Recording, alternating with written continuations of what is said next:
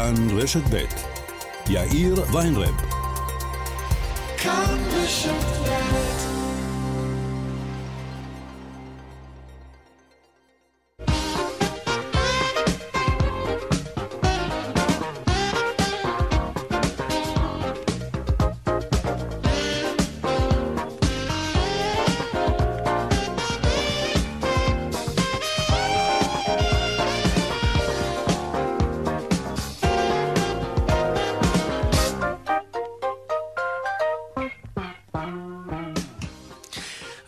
וכמעט שש דקות, כאן צבע הכסף ברשת ב', שלום רב לכם. בהפקה היום קובי זרח, טכנאי השידור אילן אזולאי. הדועל שלנו הוא כסף, כרוכית כאן.org.il. אני יאיר ויינרב, מעכשיו עד חמש, אנחנו מיד מתחילים.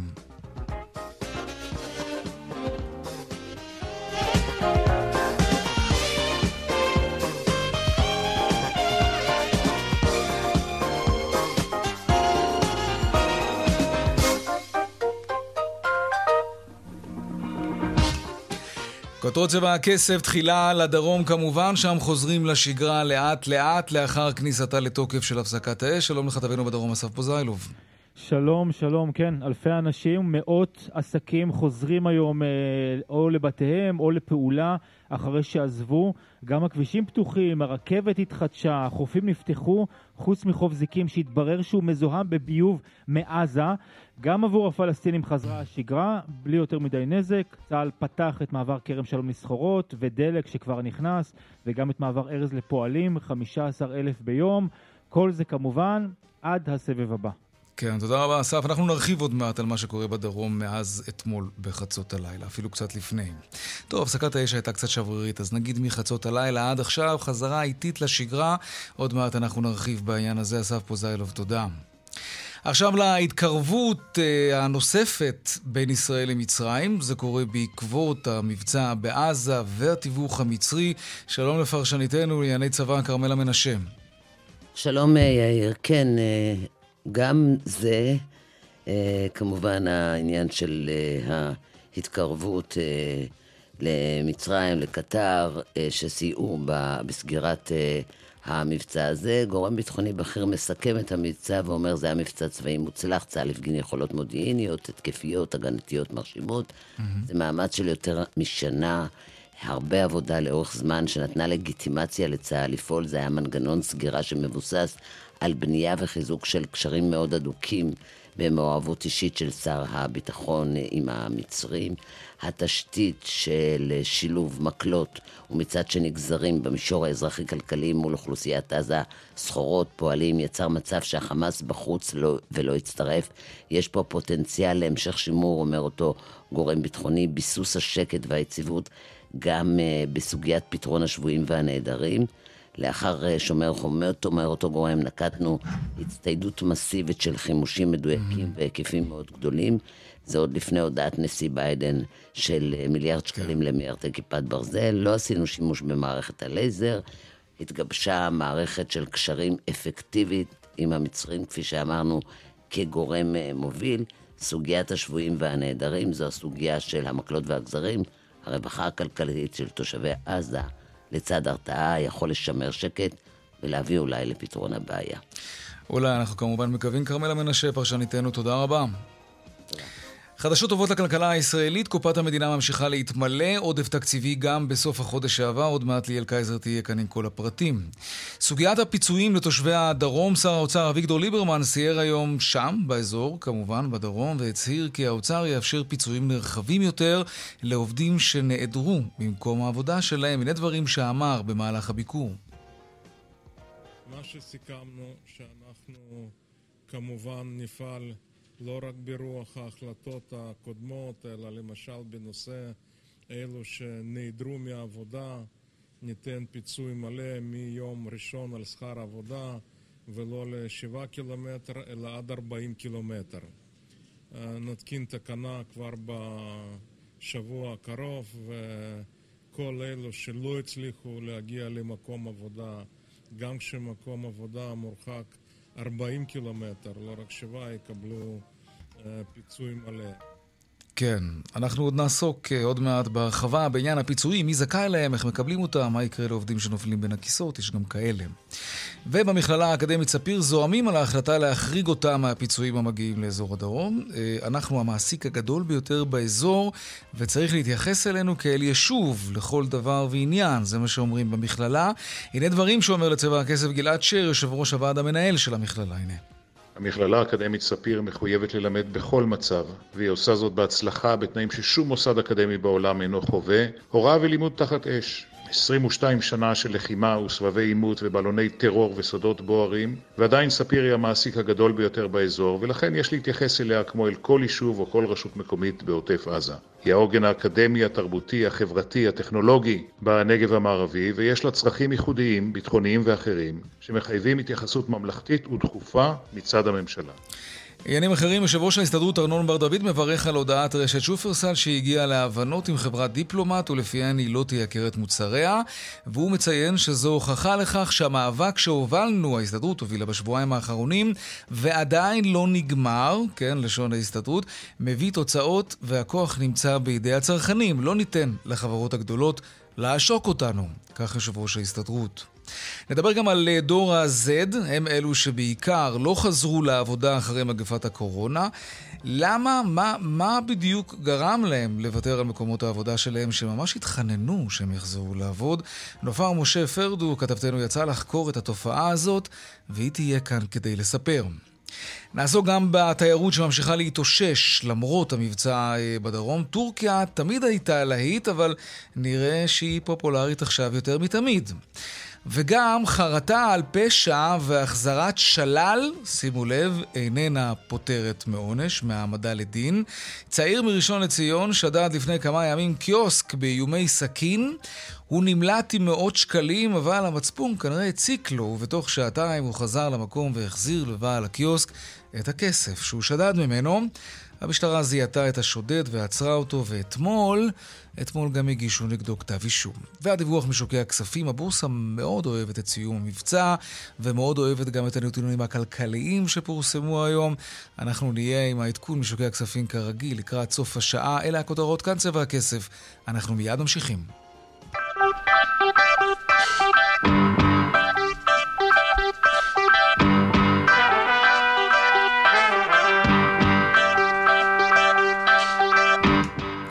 פותחים עם החדשות הטובות לכלכלה הישראלית. קופת האוצר מתמלאת ומתמלאת. שלום ליאל קייזר, כתבתנו לענייני כלכלה ומגישת משחקי הכיס בכאן 11. אהלן. שלום יאיר. על מה מגיע לנו כל הטוב הזה, תגידי, ובכמה מדובר? האמת זה אומר שכולנו משלמים לא מעט מיסים, אבל זה אומר שהפעילות הכלכלית אה, מתגלגלת בסך הכל. כן. בואו נדבר במספרים קודם כל.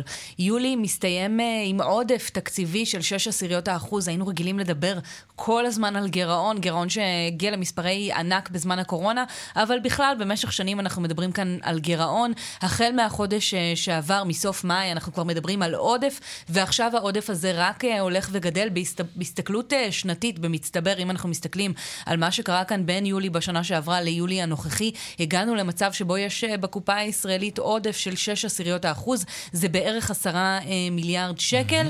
כשמסתכלים על מה שקרה, למשל, מתחילת השנה, אם מסתכלים, מוחקים בעצם את חצי השנה הקודמת, רואים שמינואר ועד סוף יולי נרשם כאן עודף של יותר מ-34 אה, מיליארד שקלים. בשורה התחתונה, כמו בכל ניהול של עובר ושב משפחתי, הוצאות ביחס להכנסות. ההכנסות של מדינת ישראל הרבה יותר גדולות כרגע מההוצאות אה, של אה, משרדי הממשלה השונים, וככה אנחנו מגיעים למצב שבו יש לנו עודף בקופה ולא וזאת, גירעון. זאת נקודה מעניינת, כי לא כולם, כולל בנק ישראל נדמה לי, חושבים שזה טוב שיש עודף. הם אומרים צריך לקחת את הכסף הזה, את העודפים האלה, ולהשקיע אותם. למה זה לא קורה?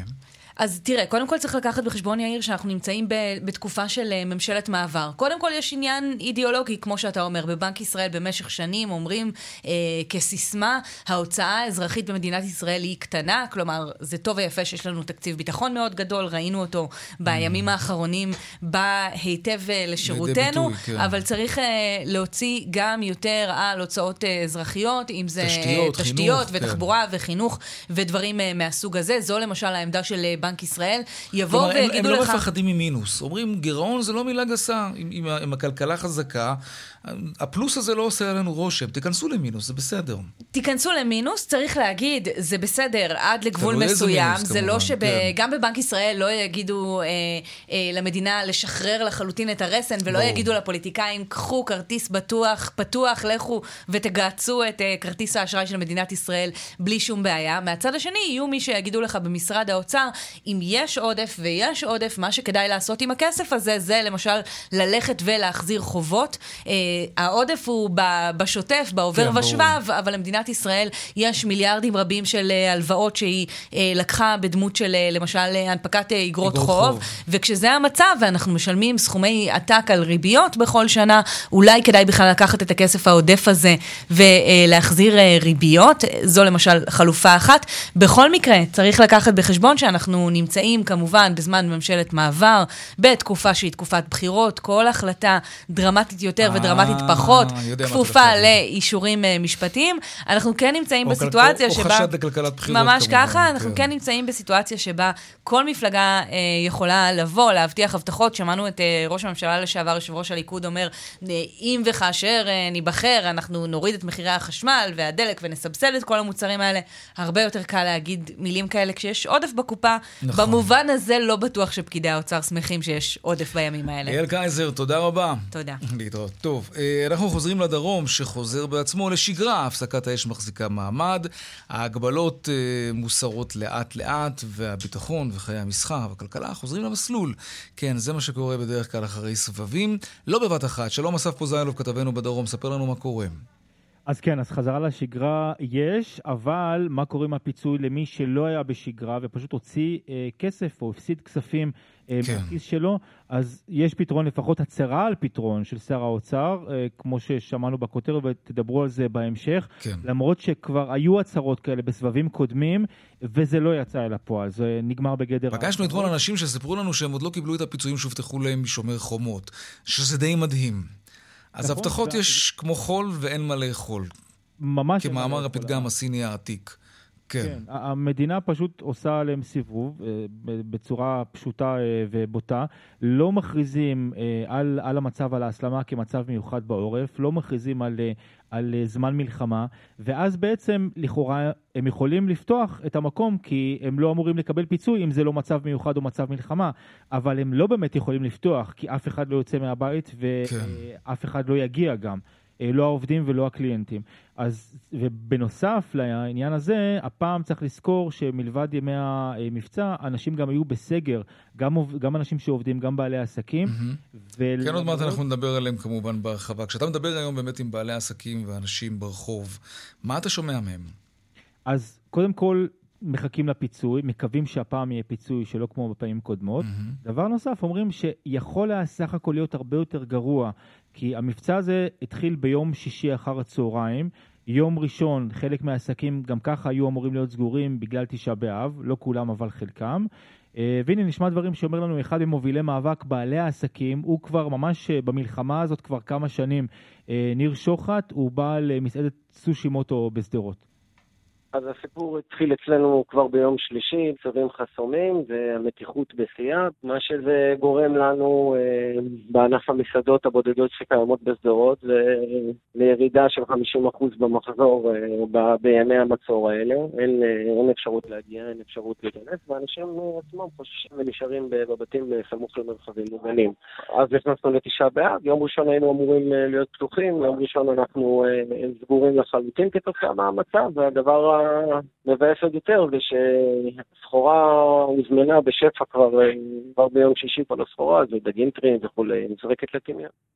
כן, והנה חברת הכנסת נירה שפק, היא מתגוררת אה, לא רחוק משם, אה, באותו קיבוץ כמו ניר, היא אחת מאלה שמנסים לדאוג לבעלי העסקים האלה. אה, ראש הממשלה פרסם שהמענה לעסקים ייתן במלואו. שתיים, נאמר שכבר מיום החסימה ולא מיום הירי, שזה אחד הדברים שהעסקים נלחמו עליהם. אה, שלוש, כבר רשות המיסים אה, אה, בהסדרה של המנגנון של התביעה. שר האוצר כבר היה ואמר שיינתן מענה מלא לעסקים על כל הימים. הרחיבו את זה מ-0 עד 7 למעבר עד ה-40 ויוציאו מדרגות. ודרשנו, ולשמחתי גם קיבלנו, לכנס גם בתקופה הזאת שאין ועדות, את ועדת כספים. יום חמישי מכנסים את ועדת כספים עם כל הגופים כדי לתת מענים ולסכם את הנהלים. טוב, רק צריך לקוות שאכן זה יקרה. אם זה יקרה, זאת תהיה, אני חושב, הפעם המהירה ביותר אה, שבעלי עסקים אה, מקבלים פיצוי, או לפחות שהבירוקרטיה מתקדמת כן. בצורה הכי מהירה אה, מכל, מכל הסבבים. צריך גם במקרה הזה גם לדאוג ל, אה, למיגון לאלפים שאין להם, וזה גם לא מעט כסף. זה כל פעם אנחנו מגלים מחדש, זה פשוט לא יאומן, שיש אלפים בלי מרחבים מוגנים נגישים להם. כן, גם בקיבוצים שלא נקראים עוטף עזה, כי הם פשוט שבעה קילומטרים ו-200 מטר מהעוטף, וזה קיבוצים ישנים שאין להם שם. זה מדהים, הסיפורים האלה. כן. אסף רוזלו, כתבנו בדרום, תודה רבה. תודה רבה. אנחנו עוד מעט אה, נרחיב בעניין הפיצויים לתושבי הדרום. אה, נצא להפסקת פרסומות קצרה. לפני זה, דיווחי תנועה כמובן. טוב, אז ככה, בדרך 6 לכיוון צפון יש עומס ממחלף נשרים עד בן שמן ומנחשונים עד אייל. זה בגלל תאונת דרכים. סעו בזהירות, ויש עומס גם ממחלף עירון עד יוקנעם עילית. בגאה צפונה עמוס מאוד, לא סתם עמוס, ממחלף השבעה עד מורשה ודרומה ממורשה עד מסובים. עדכוני תנועה נוספים בכאן מוקד התנועה, כוכבי 9550, זה הטלמסר שלנו, אבל לא רק שם, גם בת... באתר של כאן וביישומון של כאן כמובן. הפסקת פרסומות קצרה ומיד אנחנו חוזרים עם עוד צבע הכסף. פרסומות?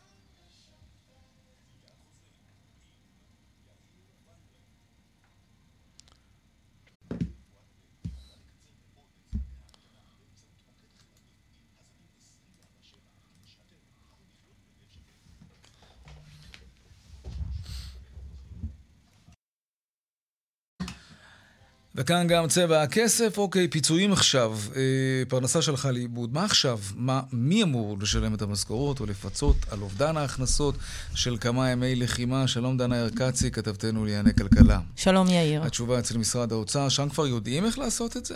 כן, בוא, בוא נחלק את זה לשני חלקים. כן. היה זעם מאוד גדול uh, של uh, תושבים uh, בעוטף על ארבעת ימי העוצר, על כך שלא יצאו מהבית, mm-hmm. ואף אחד לא פיצה אותם, וכמו שאנחנו תמיד יודעים, הדברים האלה קורים רק בתום המבצע, שלמזלנו, הפעם... היה מבצע קצר, ואז uh, התשובות הגיעו במהרה, ואנחנו גם בתקופת בחירות, אז uh, אתה יודע, שר האוצר נפגש עם ראשי היישובים uh, בדרום, mm-hmm. ויצא בהצהרה שכל מי שלא הגיע לעבודה, אה, בימי הלחימה וגם מימי העוצר, כלומר מהשני, מהשני באוגוסט, יקבל פיצוי על כך ש... לא הוא יקבל, המעסיק שלו יקבל פיצוי על כך שהוא לא הגיע לעבודה בטווח של עד 40 קילומטרים. זה כולל גם את uh, אשדוד ואשקלון, mm-hmm. ערים שהיו מאוד uh, כן. מטווחות, אבל צריך להגיד, זאת אומרת, אנחנו מדברים רק על עובדים שלא הגיעו לעבודה, אבל מה קורה עם עסקים שלמשל נסגרו ולא עבדו בימים האלו. ש... מה קורה איתם באמת? אה, למשל, שנאלצו להשמיד מזון, כמו ששמענו אה, בשיחה שלך מקודם עם אסף. פוזיילוב, או למשל אה, אה, שטחים חקלאיים שלא יכלו לקצור את היבול בגלל אה, ימי הלחימה, או למשל, אה, אנחנו מדברים על אובדן הכנסות. מה קורה במקרה הזה? במקרה הזה, רק התקנות שקיימות בחוק, שמדברות על עד שבעה קילומטרים, יהיו רלוונטיות לסוגיות שהזכרתי אותן מקודם. זה אומר שבעל עסק אה, באשקלון, שלא יכל לפתוח את העסק שלו בימי הלחימה, אה, ככל הנראה לא יקבל פיצוי בימים האלו, אה, ככה גם באשדוד. זה רלוונטי רק לשבעה קילומטרים לעוטף עזה.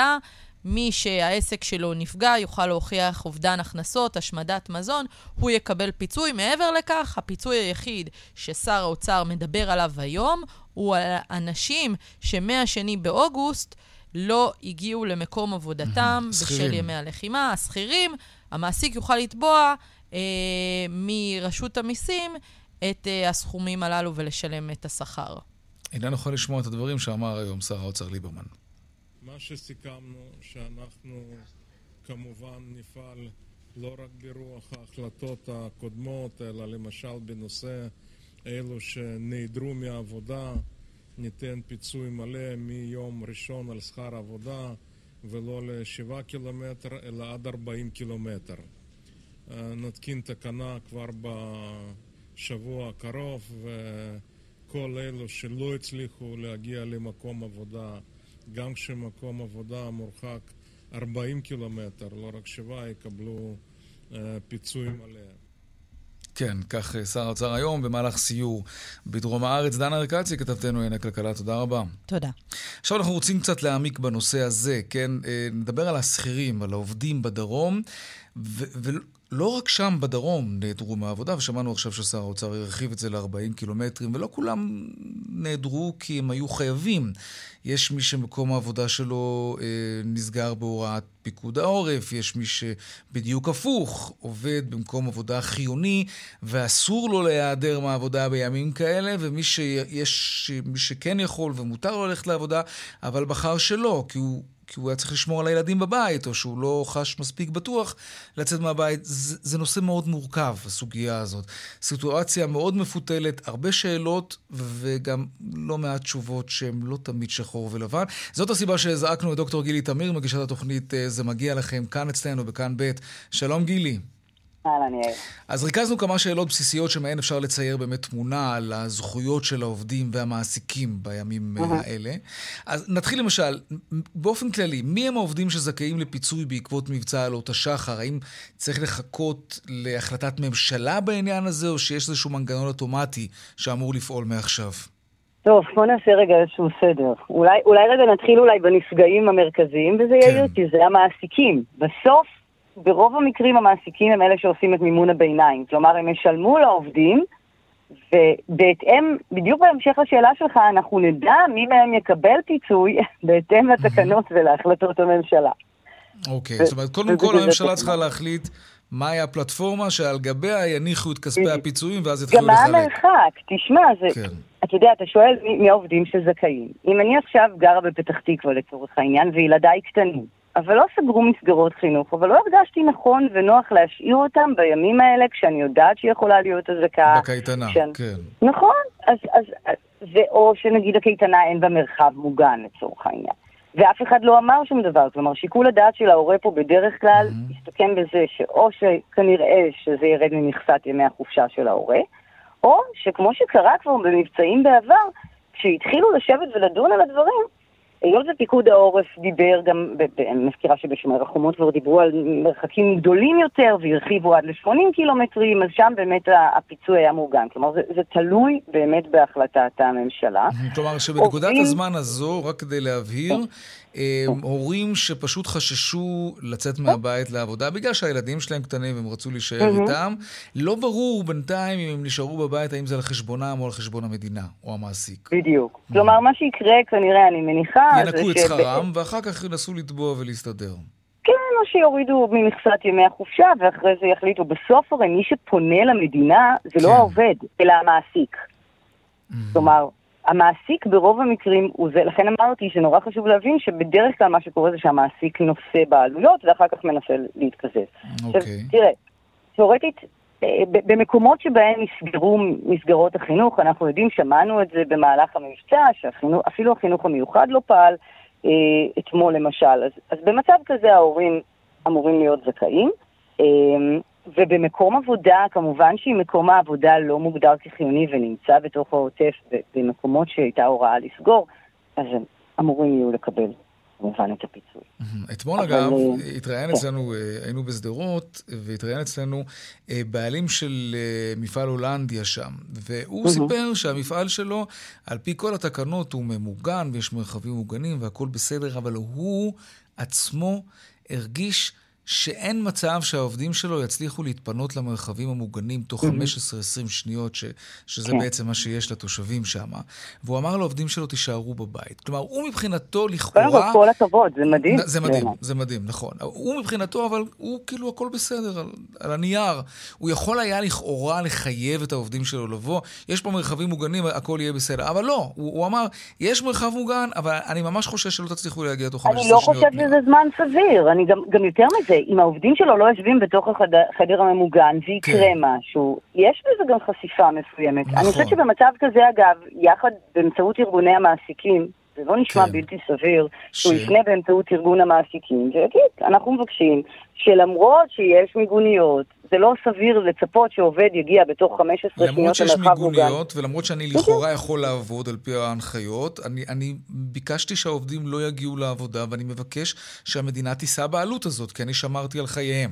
זה בעצם נכון. מה שהוא צפוי לטעון. השאלה באמת ו... אם הטיעון הזה יתקבל. שוב, אני חושבת שבדברים האלה, כשאנחנו מסתכלים על, על העבר, הרבה פעמים, מי שאמור לעזור ולסייע כן. למעסיקים ולתת את הדוגמאות, שהן לכאורה דוגמאות פרטניות, אבל הן ודאי רלוונטיות לעוד עסקים בעוטף, אמורים להיות ההסתדרות, ארגוני, ארגוני המעסיקים לצורך העניין. הם אמורים להיות הכוח שמציג איזושהי מדיניות, תמונה רחבה יותר, ובא ואומר, אנחנו חושבים שגם כאן צריך פיצוי. הרי יאיר, אני אתן לך עוד דיסוננס.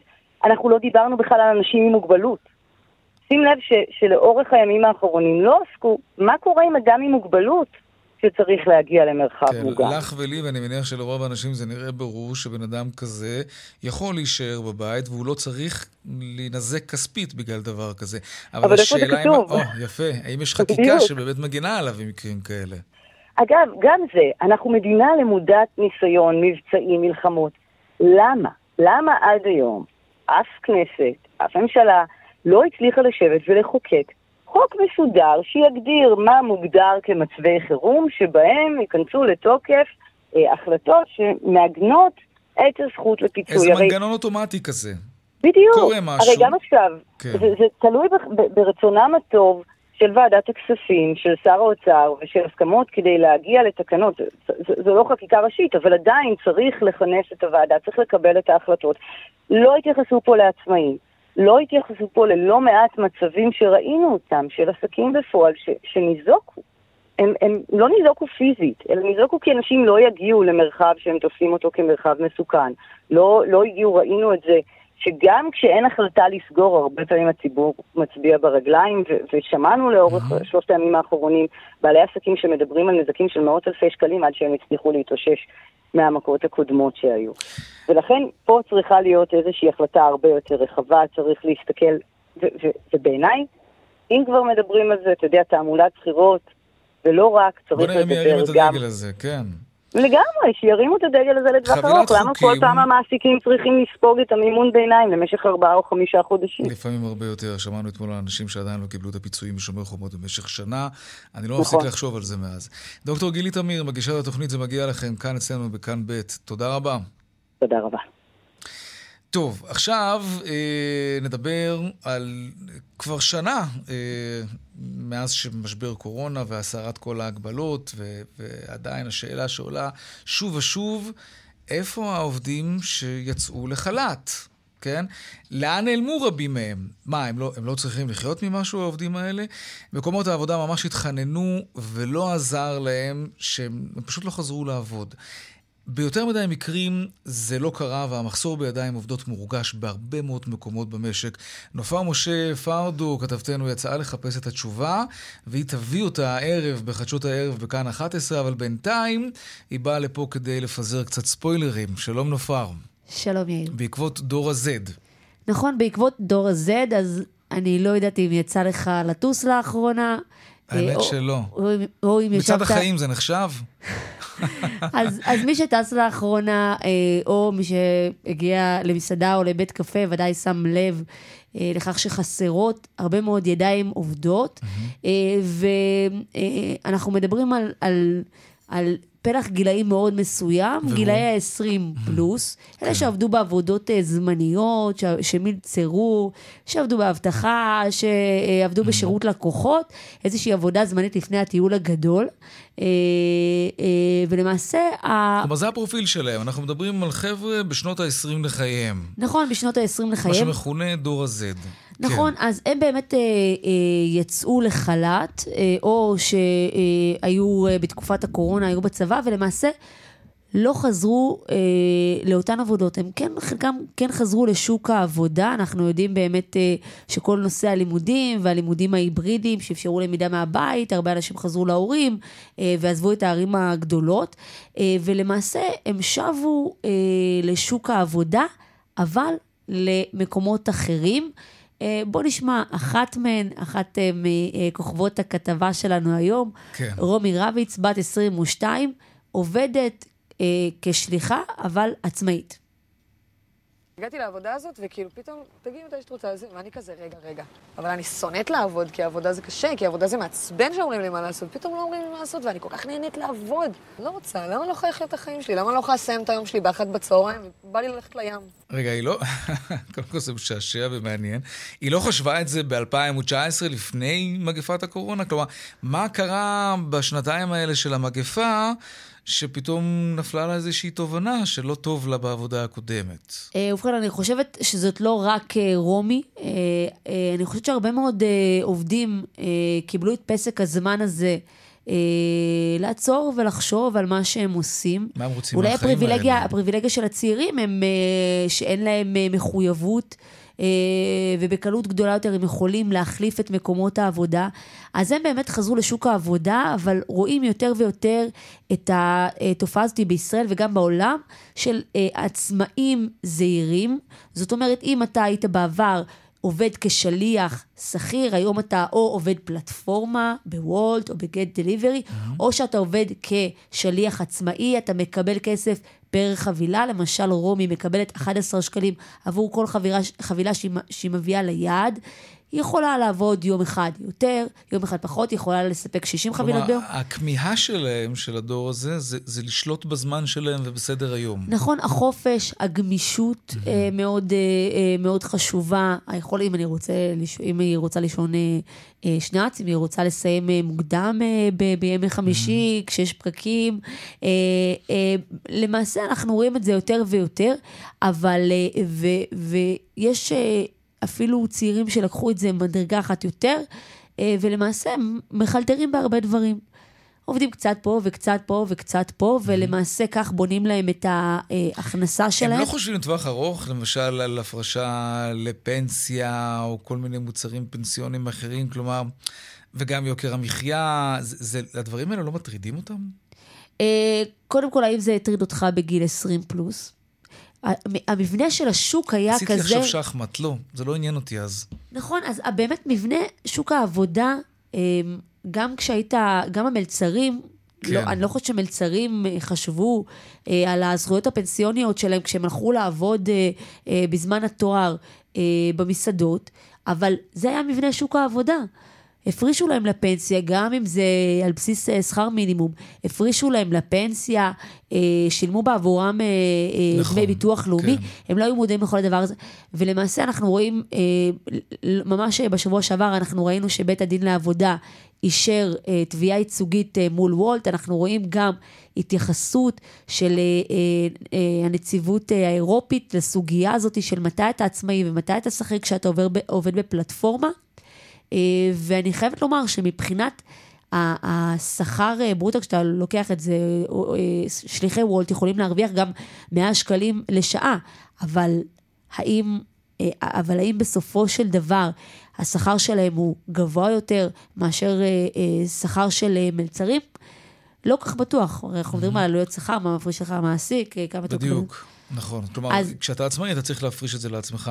וזה חשוב מאין כמותו, ולא הרבה אנשים מבינים שהם חייבים מגיל צעיר להתחיל לחסוך לפנסיה. אבל, אבל זה הטבע שלנו, אנחנו כמובן לא, לא חושבים על זה כשאנחנו צעירים. וההיבט השני שאת תביאי אה, בסדרת הכתבות שלך, בשני חלקים שתשודר היום וגם מחר, אה, זה ההיבט של, אוקיי, מה, מה שוק, איך שוק העבודה מתמודד עם השיגעון החדש הזה של דור ה-Z, שהם לא מוכנים להתחייב, אלא נכון, לעבוד רואים... רק מתי שבא נכון, לנו. נכון, אז אנחנו באמת רואים אה, מצוקה מאוד גדולה אה, של המעסיקים. אה, אולי אה, קודם כל אה, אה, נשמע באמת אה, אה, אה, על המספרים, על, על הנתונים. כמה ידיים עובדות חסרות היום בשוק, הנה. מספר המשרות הפנויות התקרב ל-153 אלף, שזה הרבה. לפני הקורונה היינו פחות מ-100, סביב ה-100.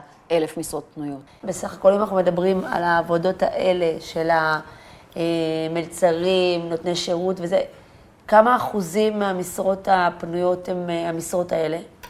הם קרוב ל-30 אחוזים. כן, אז כן. זאת הייתה דפנה אבירם ניצן, חוקרת אה, של אה, שוק העבודה, והנתונים המאוד מעניינים האלה מדברים על 135 אלף משרות, 15 אחוזים מתוכם זה אותן אה, משרות הייטק, משבר ההייטק, mm-hmm. העובדים שמחפשים שם. וכל היתר זה לא, החבר'ה האלה? 30 אחוזים, 30 אחוזים זה החתך הזה של כמו שאמרנו, אנשים בשירות לקוחות, מלצרים, מאבטחים, והנתון הזה בעצם נותר קפוא. את המשרות האלה לא מאיישים, אנחנו ביקרנו... אנחנו רואים את זה בנתב"ג באמת, מה שהזכרת. כן, אנחנו רואים על מסעדות את, ה, את הדרושות כן. אה, עובדות, דרושים עובדים, מדבקה אה, על דלת הכניסה, שלא מורידים אותה אה, מאז ששבנו ממשבר קורונה, אבל נגיד שלדעתי המשבר הזה גם טומן בסופו גם איזושהי בשורה לגבי שוק העבודה, כן. והדרישות של העובדים האלה מחלחל... זה שוק של עובדים. זה, בהחלט. זה גם מאפשר לעובדים להתמקח כמובן על התנאים שלהם, וזה הדבר הגדול. נופר משה פרדו, הכתבה המלאה אה, בשני חלקים, מהערב, בחדשות הערב בכאן 11. תודה רבה. תודה. טוב, עכשיו קצת uh, תיירות. Uh, מספרים לא נורמליים של ישראלים שטסים לטורקיה. מה שחימום היחסים הדיפלומטיים יכול uh, לעשות את התיירות, זה מדהים. ולא רק זה, מתברר שהרבה הרבה הרבה יותר uh, מוקדם ממה שהעריכו, אנחנו מתקרבים למספרים של התיירות היוצאת שהיו ב-2019. לפני הקורונה. שלום שרון עידן, כתבנו לענייני תיירות ותעופה. כן, שלום מאיר. קודם כל בואו נציץ בנתונים שקשורים לטורקיה, אה, שהם באמת מעניינים, כי מבחינה מספרית הרבה זמן לא ראינו אה, דבר כזה. קודם כל, אנטליה חוזרת להיות, נאמר, יעד החופשה אה, המוביל של הישראלים. רק בחודש יולי האחרון מעל 104 אלף נוסעים עברו בקו הזה, זה אגב קצת יותר מחמישה אחוז מהתעבורה הכללית בנמל התעופה בן גוריון, מספרים באמת אה, מדהימים. זה המקום הראשון, אנטליה, אבל במקום השני והרביעי, שני שדות התעופה של איסטנבול. כלומר, אנחנו רואים גם את איסטנבול הראשי וגם את השדה המשני במקום השני והרביעי. כשבעצם למקום השלישי, אם תרצה, מצליחה להשתחל פריז, כן, נמל התעופה שארל דה גול. זאת אומרת, אנחנו רואים מספרים גבוהים מאוד של ישראלים שרוצים להגיע לטורקיה, וזה למרות שאנחנו יודעים שהיו אזהרות מסע והיו חששות גדולים מאוד שהקווים האלה עלולים להתבטל כתוצאה ממה שקרה אה, בשעתו אה, באיסטנבול מבחינת אה, פוטנציאל האיומים. כלומר, טורקיה מובילה ומובילה בענק, הייתי אומר, על כל שאר היעדים. Mm-hmm. אם אנחנו מדברים בכלל על עונת התיירות, היום מוציא משרד התיירות גם הודעה על כך שבעצם אנחנו מאוד מתקרבים למספרים של 2019, שהייתה שנת שיא.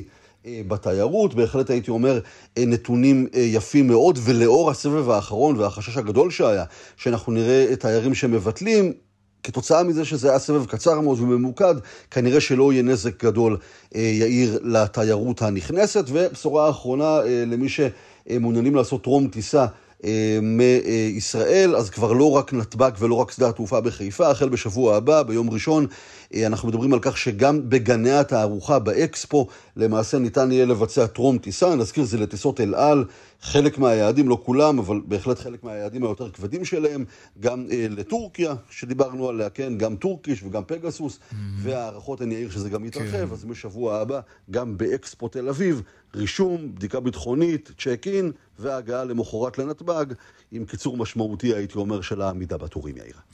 כן, וזה נחמד. שרון עידן, תודה רבה. שלום אה, שירלי כהן אורקבי, סמנכ"לית אשת טורס, שלום.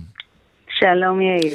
אז ככה באמת מבט על הימים האחרונים, היו ביטולים של תיירים שרצו לבוא לארץ והחליטו שלא בגלל המבצע? לא, לא, לא היו ביטולים, לא אה, של תיירים שרצו לחזור לארץ. זה היה באמת סבב מאוד קצר, מאוד אה, ממוקד. אה, אבל עדיין, ש... זה, זה מבהיל. כלומר, אם אני, אתה, היה פורץ דבר כזה, נגיד, באיזושהי מדינה אירופית, לא גדולה במיוחד. היה קורה דבר כזה, אני מניח שלא הייתי רוצה לטוס לשם. כאילו, זה פסיכולוגית, אני אומר, מה, מה, מה יש לי לחפש שם כשיורים שם מטוסים וטילים ללא הבחנה? אז, אז איך את מסבירה את זה? כן, אבל אני חושבת שעוד לא הספיקו כל כך uh, לעכל את זה. זה התחיל uh, בשישי וכבר uh, אתמול uh, דובר על הפסקת האש והיא גם נכנסה אתמול uh, לתוקף, אז... מהר מאוד ראינו ש, שזה יסתיים. Mm. יכול להיות שאם זה היה נמשך, וגם בעולם אגב, הכותרות תפסו אירועים אחרים בעולם. אה, למזלנו, נכון. שלא למזלנו, אז אה, זה גם לא כן. תפס כאלה כותרות בעולם. לא ראינו הד אה, כל כך שתיירות נכנסת מהבחינה הזאת. ואגב, גם של הישראלים ביציאה החוצה, מה שאנחנו הרבה פעמים כן רואים, שגם למלונות בארץ וגם לטיסות החוצה, כשיש אירועים ביטחוניים, אז יש איזושהי עצירה בהזמנות, אבל הפעם לא ממש... לא. לא, לא, לא ראינו. גם לא, נגיד, אה, ירידה או ביטולים ליעדים ערביים כמו האמירויות או, או טורקיה, לא מדינה ערבית כמובן, אבל מדינה מוסלמית. לא, גם לשם לא ראינו איזושהי ירידה או איזשהו פיחות זוחל במספר ההזמנות, כשהיחסים... לא.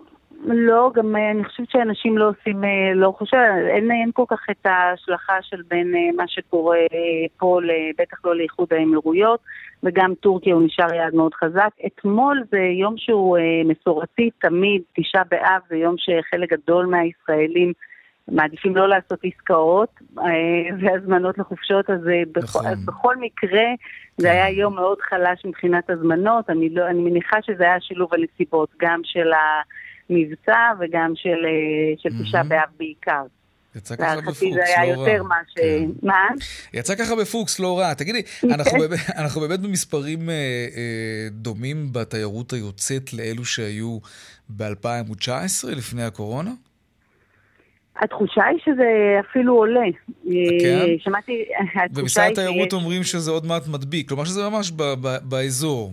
נכון, זאת לגמרי, ממש לגמרי. מהירה. ואנחנו, נכון, ואנחנו גם נראה, להערכתנו, גם, גם בעקבות ההסכמים וקיצור הטיסות הצפויות למזרח, וגם היעדים שנפתחו שהם יעדי חורף כמו דובאי, והיעדים של ומרוקו, ותאילנד שהיא המזרח הרחוק של יעדי חורף, אנחנו נראה התמשכות של uh, תקופת התיירות לא רק לקיץ, אלא דווקא לסתיו ולחורף. Uh, אנחנו צופים שגם בהמשך השנה ימשיכו להיות ביקושים מאוד גבוהים לטיסות לחו"ל. מה, מה לגבי תיירות נכנסת? כמה אנחנו רחוקים מכניסת התיירים שהייתה ב-2019? אני מניח שמאוד, כי נשבר גם שיא של כמה מיליונים, נכון? ב-2019, אני לא זוכר את המספר נכון. המדויק. חמישה מיליון, יכול להיות? אה, נכון, אתה ממש, אה, אתה ממש באזורים האלה, כן. ואנחנו עוד לא רואים אה, התנפלות שהייתה. אני חושבת שזה שילוב של הקורונה, פחות העניין הביטחוני, אבל... כמה זמן ייקח לשקם את זה? חמישה מיליון כניסות תיירים בשנה? אה, תשמע, אני גיליתי שמאוד קשה לנבא, אנחנו היינו בטוחים שהקורונה, נחזור למספרים של 19 רק ב-24, אם אתה זוכר, אלה היו הערכות, ופתאום ראינו שבנו טיים אה, נכון. התנפלו. אני מקווה ומעריכה שגם פה אנחנו נחזור מהר מאוד, כי השגרה ו... מי שרצה לבוא לישראל. אה, וזה חשוב יוצא. לכלכלה גם כמובן. כן, כן, זה חשוב לכלכלה, ובקיצור הזמני טיסות, ההסכמים, אז גם זה יעזור כן. לתנועה.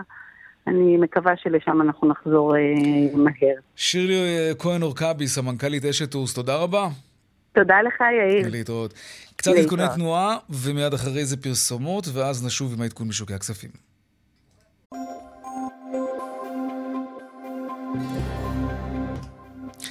בדרך שיש צפונה יש עומס מ...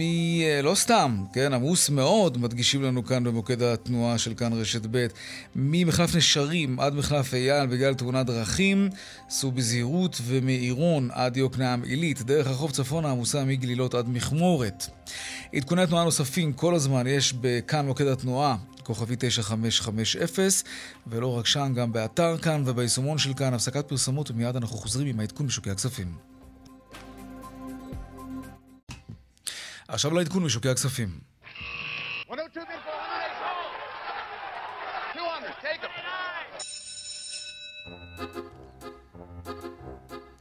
שלום רואה החשבון אמיר אייל, יושב ראש אינפיניטי. שלום, שלום יאיר. הבורסה, גם לך, הבורסה מגיבה בחיוב, גם לנתונים הכלכליים, לעודף בגירעון התקציבי, וגם סיום המבצע, אולי בראש ובראשונה. עושה מצב רוח, לא? כן, עליות חדות. אה, תשמע, המדדים המובילים עולים במעל אחוז וחצי כל אחד מהם, ה-35 ב-1.6, ה-90 באחוז וחצי, אה, מדד הבנקים מעל אחוז, כמעט כל המדדים בעלייה, וזה אומר שרואים מאוד בחיוב את ההפסקה של הסבב הזה, וגם את הנתונים המדהימים שכלכלת ישראל ייצגה עם אה, עודף תקציבי עצום. רק לפני שנה היינו במחשבות על גירעון, ומה עושים עם הגירעון, ואיך מממנים אותו. והנה יש פתאום עולם מלא אפשרויות, אולי הורדת מיסים, אולי הקלה על סקטורים שונים שנפגעו בתקופת קורונה. כן. הרבה דברים. גם השקל חזק, יאיר. כן, זה, זה נכון. טוב, אבל אה, הפרסומות פשוט מזנבות בנו. אז טוב ששמענו הסבר למה ירוק היום בבורסה. מי שרוצה כמובן יכול להתעדכן באמצעות הפלטפורמות שלנו כאן, בכאן חדשות. אמיר יאל, רואה חשבון אמיר יאל, תודה רבה. תודה, תודה לכם. להתראות. עד כאן צבע הכסף ליום שני בהפקה, קובי זרח, טכנאי השידור אילן אזולאי, אהוד כהן במוקד התנועה, מיד אחרינו בנימיני וגואטה, אני יאיר ויינר, משתמע כאן שוב מחר בארבעה אחר הצהריים. ערב טוב ושקט שיהיה לנו שלום שלום.